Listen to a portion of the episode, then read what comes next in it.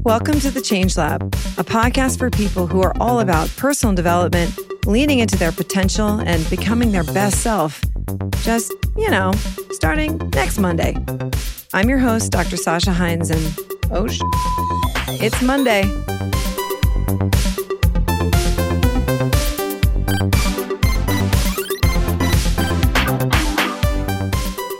Hello, lab mates. Well, I hope everyone had a fantastic Halloween. I love seeing everyone's creativity with the costumes. I saw some amazing costumes this year. I think my favorite was my son has a friend who dressed up as a piñata, and it was incredible. It was incredible. It was, the piñata donkey, it has all the little very thin pieces of, obviously, right? The thin pieces of paper. And he had hundreds of these all over. It was so beautifully done. I don't even know how they did it with the fabric. Anyway, it was clearly they had made it. It was amazing. And then I saw a father and son who were both dressed up as raccoons, and they were pulling a wagon that had been kitted out to look like a trash bin. It was so clever, so good. I am not that creative with my costumes. I just dress up as a character. But in the spirit of the Change Lab and transforming through experimentation, I changed up my Halloween costume for the first time in 11 years. 11 years. I mean, over a decade. So I am a loud and proud Harry Potter nerd. And every year, well, at least for the last 11 years, I've dressed up as Minerva McGonagall with the heavy dark green robe and the crooked black witch's hat. And I actually had it custom made for me with the intention that I would be wearing it until the costume expires or I expire. It's like, I'm just going to one and done, pick one costume and go with it. But this year I changed it up. I mean, it wasn't that radical of a change because I didn't depart from the Harry Potter theme, but I did dress up as Rita Skeeter, the manipulative journalist from the Daily Prophet. I think she makes an appearance in book 4 with the lime green kind of 1950s Mad Men style outfit. So it was a little Halloween evolution experiment. And what did I learn? I learned that I much prefer dressing up as McGonagall. That's what I learned. The high heels and stockings situation was a terrible call, right? It was just cold and uncomfortable. Frankly, I just like dressing up as a badass wise witch. It's just, I like it better. Nevertheless, I'm going to give myself a high five for experimenting with something new. I did something new. Yay me. So it's the small wins. And I did learn something. Speaking of taking small actions, I'm doing my first official giveaway here at the Change Lab. So if you've ever wanted to work with me, you have a chance to win a free 75-minute private coaching session with yours truly. And by private, I mean a one-on-one session with me that is not recorded for the podcast. So if you feel stuck and need some defibrillator paddles on a stagnant area of your life, all you need to do is give the Change Lab a little TLC on whatever app you use to tune in and do so before November 10th. One person will win a session with me, and the first 20 to enter will get to pick one of my 2 favorite personal growth related books, and we'll send it to you as a thank you. So, honestly, I had no idea how much the reviews mattered until I started the Change Lab, and boy, it has been eye-opening. Positive reviews and 5-star ratings are just critical, right? They're just critical to helping the show reach more listeners. Listeners who feel defeated and stuck and need a new approach to change. So if you want to help this show grow and want a chance to work with me, head over to drsashaheinz.com/giveaway to get the full instructions. And they're easy. I promise they won't take long. So head over there, drsashaheinz.com/giveaway. And a big cyber hug of thanks to all of you who have already given a 5-star rating and a positive review. You are really helping the seedling of a show grow. So massive thanks. All right. So there is no slick transition that I can make here. So let's awkwardly move to what today's podcast is all about. This week, I'm going to talk about metaphors, and specifically the metaphors we use to describe the 3-ish pound mass of jelly-like tissue between our ears. So why are metaphors so important? Because they bridge the gap between the familiar and the unknown. The best way that we can grasp an abstract concept is by relating it to something that we already understand, right? A tangible comparison to something that already makes sense to us. So what's a brain like? Oh, it's like jelly. And now we have a vague idea of the texture and fragility of brain tissue because we all know what Jell-O looks and feels like. And for the grammar sticklers out there, I do realize that this example is a simile and not a metaphor, but both are figures of speech used to make comparison. So, bear with me. Anyhow, the metaphors we use to describe our mind are critically important. And let me list a few reasons why, and I think you're going to agree. First, metaphors are cognitive frames. So the conceptual frame we use to shape our understanding of something abstract informs how we relate to it. So, for example, if you think of the mind as a garden, you might relate to your mind as a gardener pruning and nurturing thoughts. But if you think of the mind as a monkey, you then become the zookeeper who must tame or calm your restless mind, right? The metaphor shapes your inner experience and how you relate to that inner experience. Second, metaphors influence research and approaches to treatment. This is super important. So thinking of the brain as a machine, right, using that metaphor, might direct us toward mechanistic solutions to mental health. Like this is actually the behavioralist approach, right? Change the external stimulus to change the behavior. It's a lever. On the other hand, right, conceptualizing the mind as an internal family system, it might center research and treatment around inner dialogue, self-compassion practices, and parts integration. Totally different.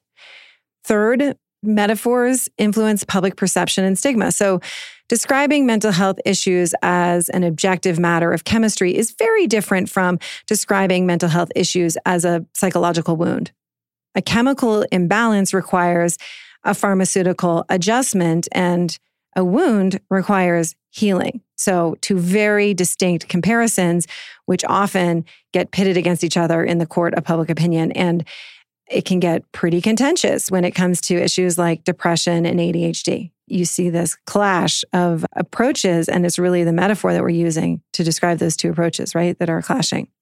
So the fourth reason, metaphors are also educational tools. They simplify complex concepts for those not specifically trained in psychology or neuroscience. And let's be honest, for those of us who are trained in psychological science, right? We still need to use metaphors to help us understand complex and abstract ideas. So a well-chosen metaphor can make a concept much easier to understand, while a poor one can lead to misconceptions and myths. And we're going to talk about and get into misleading metaphors in today's episode. And the fifth and final reason I've listed here is that metaphors impact agency and identity. So depending on the metaphor we're using to describe the mind, people might feel that they have more or less control over their thoughts and actions. So for example, if you describe aspects of your mind as software, it implies that it's changeable.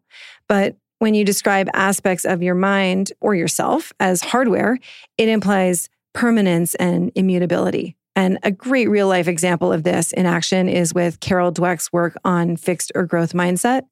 Research shows that thinking of the mind as a sort of finished sculpture, something fixed, leads to measurably different outcomes than thinking of the mind as the moldable clay.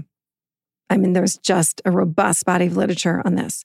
So metaphors are not just fancy wordplay, they're the lens through which we interpret the world. So let's break down some of these mind metaphors that we use. So because we live in the age of technology, it's become the norm to think of our mind as a computer. The comparison is so pervasive now that as I was pulling together notes for today's episode, I was just so surprised by how much computer lingo we use to describe how we operate. See what I'm saying? Right?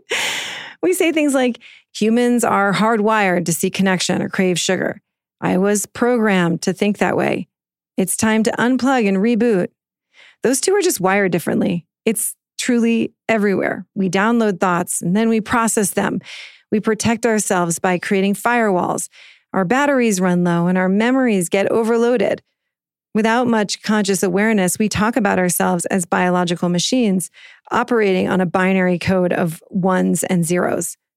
There is, however, one glaring problem with this technological metaphor. It gives the impression that the mind always follows an intentional and rational logic, and on occasion does, but more often it's driven by feelings, instincts, habits, and deep-seated fears and desires that are ever-changing and largely below our conscious awareness. So to think of the mind as a computer is to presume that our rational conscious mind is at all times in complete control. But you know as well as I do that even the smartest of people, yourself included, do very silly and illogical things on the reg. You might be on your way to get a big old pumpkin spice latte in exchange for a hard workout later in the day that you already know you are not going to do. You might have an acquaintance who you gossip about with your friends while knowing that you would be devastated if someone was trash talking you.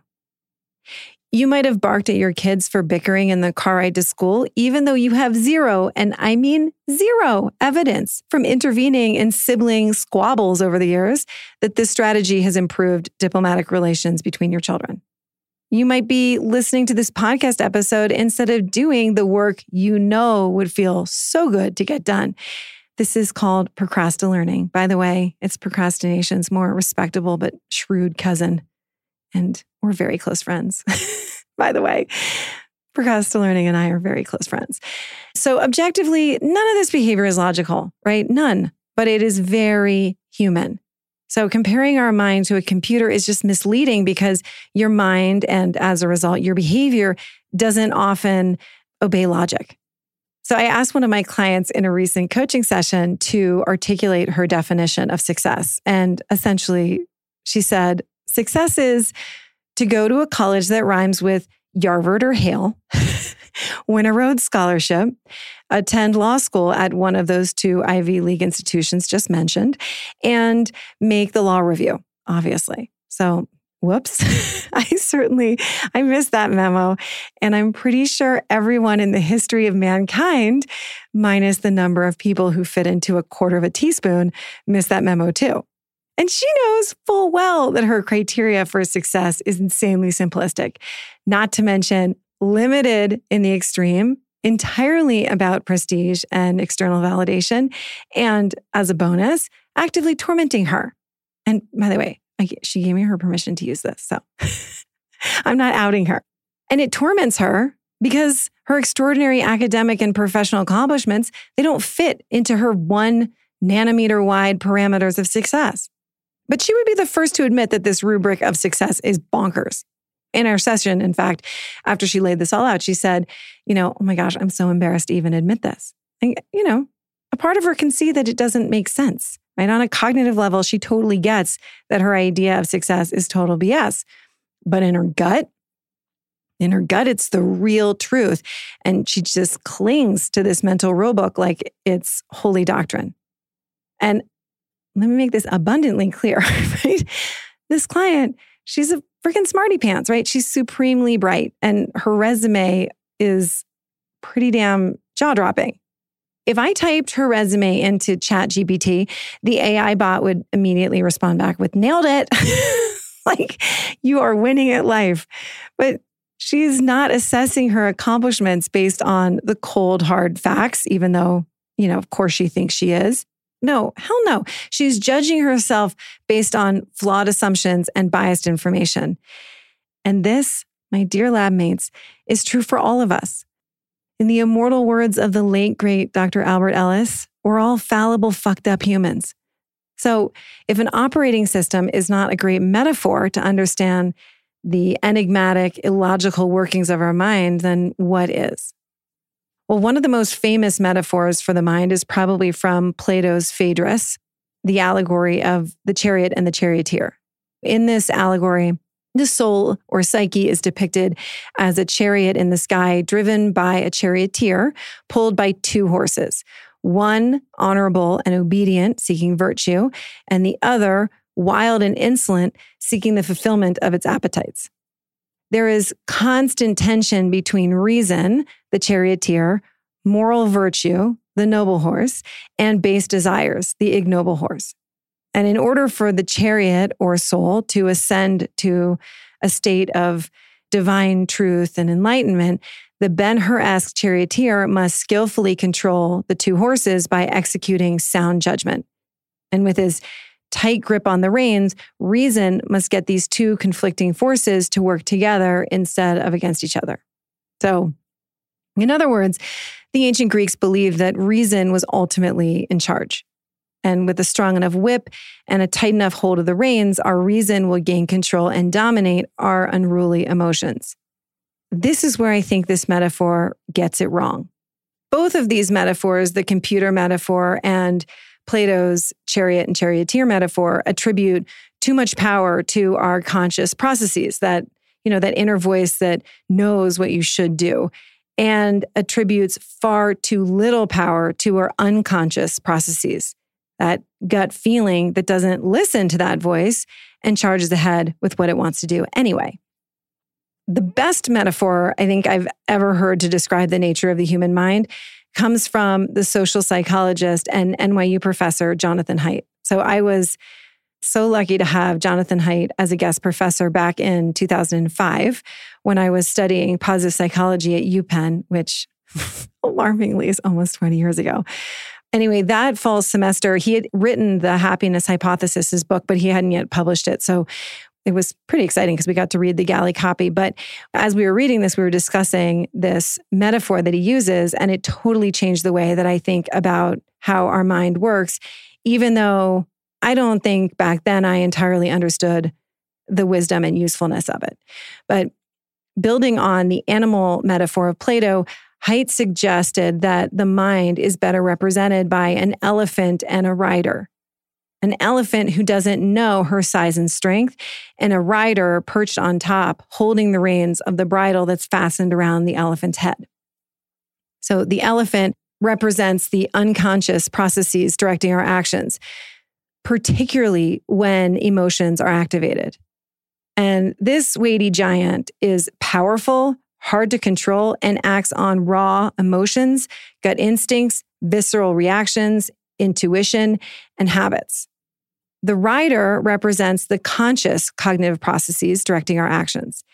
And this animal wrangler holding the reins feels powerful and in control because, you know, she or he is the brains, not the muscle. But even with all the logical pep talks and compelling plans, when the elephant has desires of its own, the rider has about as much control as a parent has over a toddler crashing from a sugar high. Not a whole lot.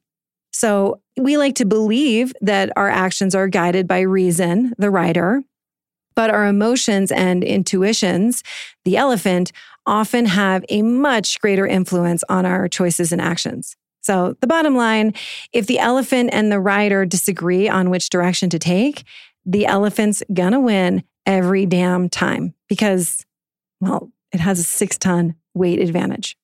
And from all my work with clients over the years and all my frustration with my own irrationally stubborn behaviors, and most importantly, the groundbreaking research that's been done in the field of adult development, I think the elephant and rider wonderfully represents the relationship between our conscious commitment to grow and our unconscious commitment to protect ourselves. The emotional elephant is actually a great way to conceptualize your psychological immune system. So in future episodes or coaching sessions, you'll probably hear me refer to someone's psychological immune system as their inner elephant, and now you'll understand why. So this elephant and rider metaphor, it still represents the tension between emotion and reason, which is what I think Plato gets very right. But the very significant difference is in the dynamic between the rational rider and the emotional elephant, right? The rider's not in control as much as he likes to think he is.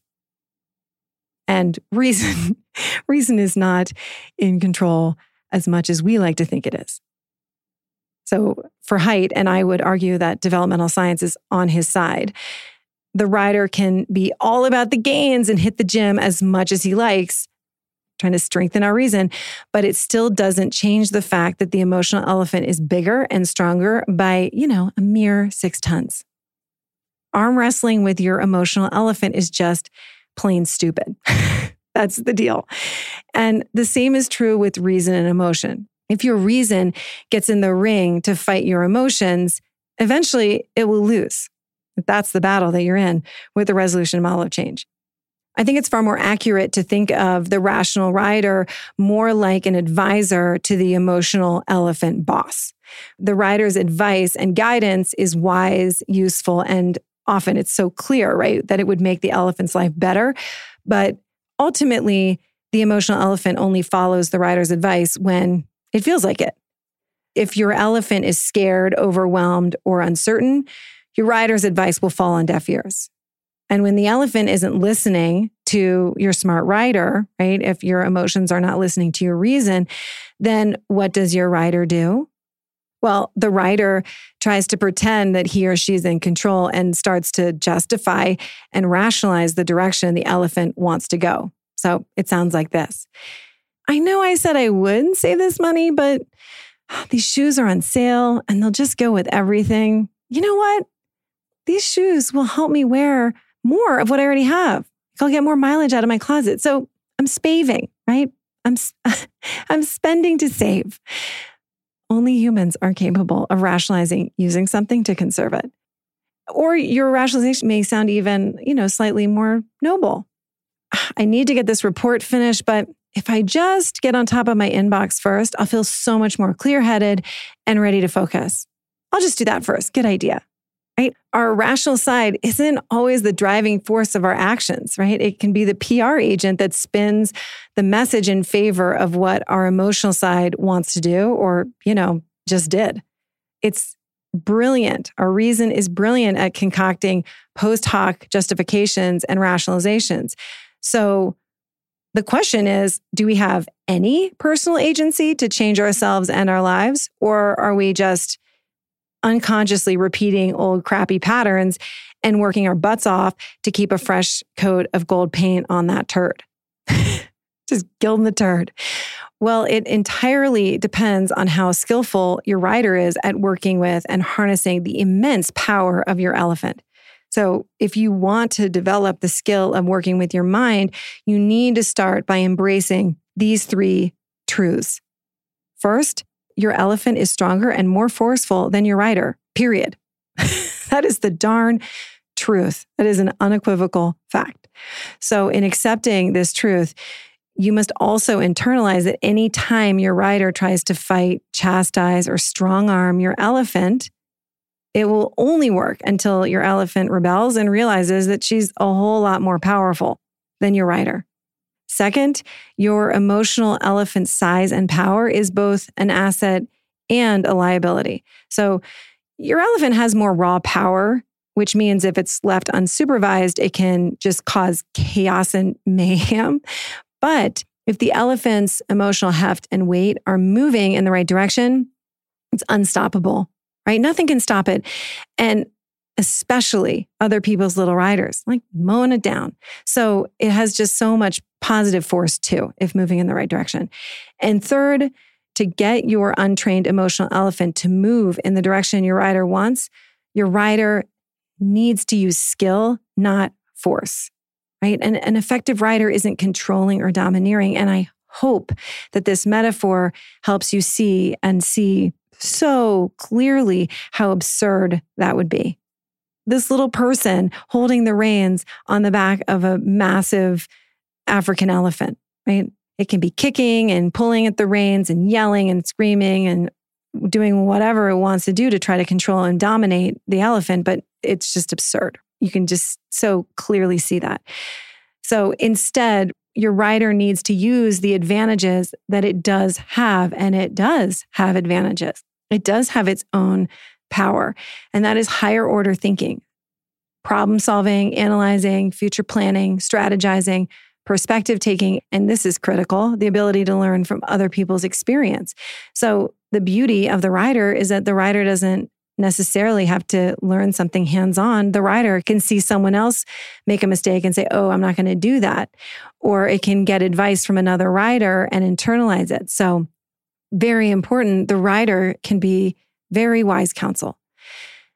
But what I love most about this metaphor is that it just so clearly shows what the job of the rider really is. If the rider wants to skillfully guide her elephant, the rider has three primary jobs: to coach, to soothe emotional distress, and to facilitate hands-on learning. The rider needs to coach, right? It is the rider's job to compassionately observe the elephant's behavior and give solution-oriented feedback. Not critical feedback, but useful feedback. Growth is only possible when we consciously confront the emotional truth that we're avoiding. So only the rational rider can do this and learn to do it with love, compassion, and support. The rider needs to soothe emotional distress. The rational rider needs to develop the skills to help the emotional elephant manage, big, challenging emotions, to help the elephant calm down when it's freaking out or melting down. An activated emotional elephant cannot hear reason at all. I mean, think about yourself. When you're really emotionally activated, are you listening to your rider? No. I mean, look at a toddler melting down. Are they listening to your rider? Nope. Not at all. Neither, by the way, are you. But when your emotional elephant is calm and feels safe, it's much more willing to consider the wise advice of the rational rider. So soothing emotional stress is a big job that the rider has. And finally, the rider needs to facilitate, hands-on experiential learning. So to effectively move our big emotional elephant in a desired direction, the rider's wise counsel is not enough. Like, the words are not enough, right? That's when people are like, I intellectually understand this, but my gut says otherwise. My client who's saying, I intellectually, cognitively see that this rubric of success is bananas and pajamas, but it's true. At a gut level, it just feels true, right? It has her constricted. So the rider really has to get the elephant's heart into it. It has to help the elephant experientially learn that perhaps the assumptions that it is living by are maybe not true, right? And when the rider's head and the elephant's heart are aligned, when the rider can persuade and teach and show the elephant that maybe something is not as scary or overwhelming or true as it thought it was, then the elephant's feet will start going where the rider wants the elephant to go. So to help your emotional elephant overcome her resistance to change, the rider needs to learn how to connect and coach, not control and chastise. So why are we talking about metaphors? Why should we care about the metaphors we use, especially the ones we use to describe our mind? Because if we want to become skillful self-changers, we have to first understand the dynamic that we're actually dealing with. And the most useful metaphor that I've come across, bar none, right, to capture the nature of our divided mind is Haidt's metaphor of the emotional elephant and the rational rider. And I hope this metaphor really helps you understand with a bit more clarity the frustrating disconnect between what you know and what you actually do. Because when your rider and your elephant disagree, your elephant ultimately is going to win. So these are the choices, right? You either live by the whims of your elephant or you help your rider become a more skillful elephant trainer and get the elephant on board with the changes the rider wants to make. And that takes skill. So, all right, your lab work for this week, there's two parts. The first part is to leave a 5-star rating and a positive review on Apple Podcasts or Spotify so you can be eligible to win a 75-minute one-on-one coaching session with me. And also just to support the podcast and the growth of the podcast, I'd so appreciate it. So go to drsashaheinz.com/giveaway for all the details. And part two is to start to exercise your rider's compassionate self-observation skills. So set a timer for, 3 minutes. Very short, guys. That's it. Set a timer for about 3 minutes and just jot down a few issues that are in your life right now where your elephant and rider are disagreeing. And next to those issues, I want you to jot down which of the two, the rider or the elephant, which is getting its way. For the advanced version of this lab work, next to who's winning, if it is your elephant that is winning, I want you to write How is the writer rationalizing what the elephant is doing? It's very illuminating. So it will take 3 minutes and you will learn a whole lot about what's going on with your elephant and writer and give you some ideas for where to move next. All right, y'all, have a wonderful week, and I will meet you back in the lab next Monday.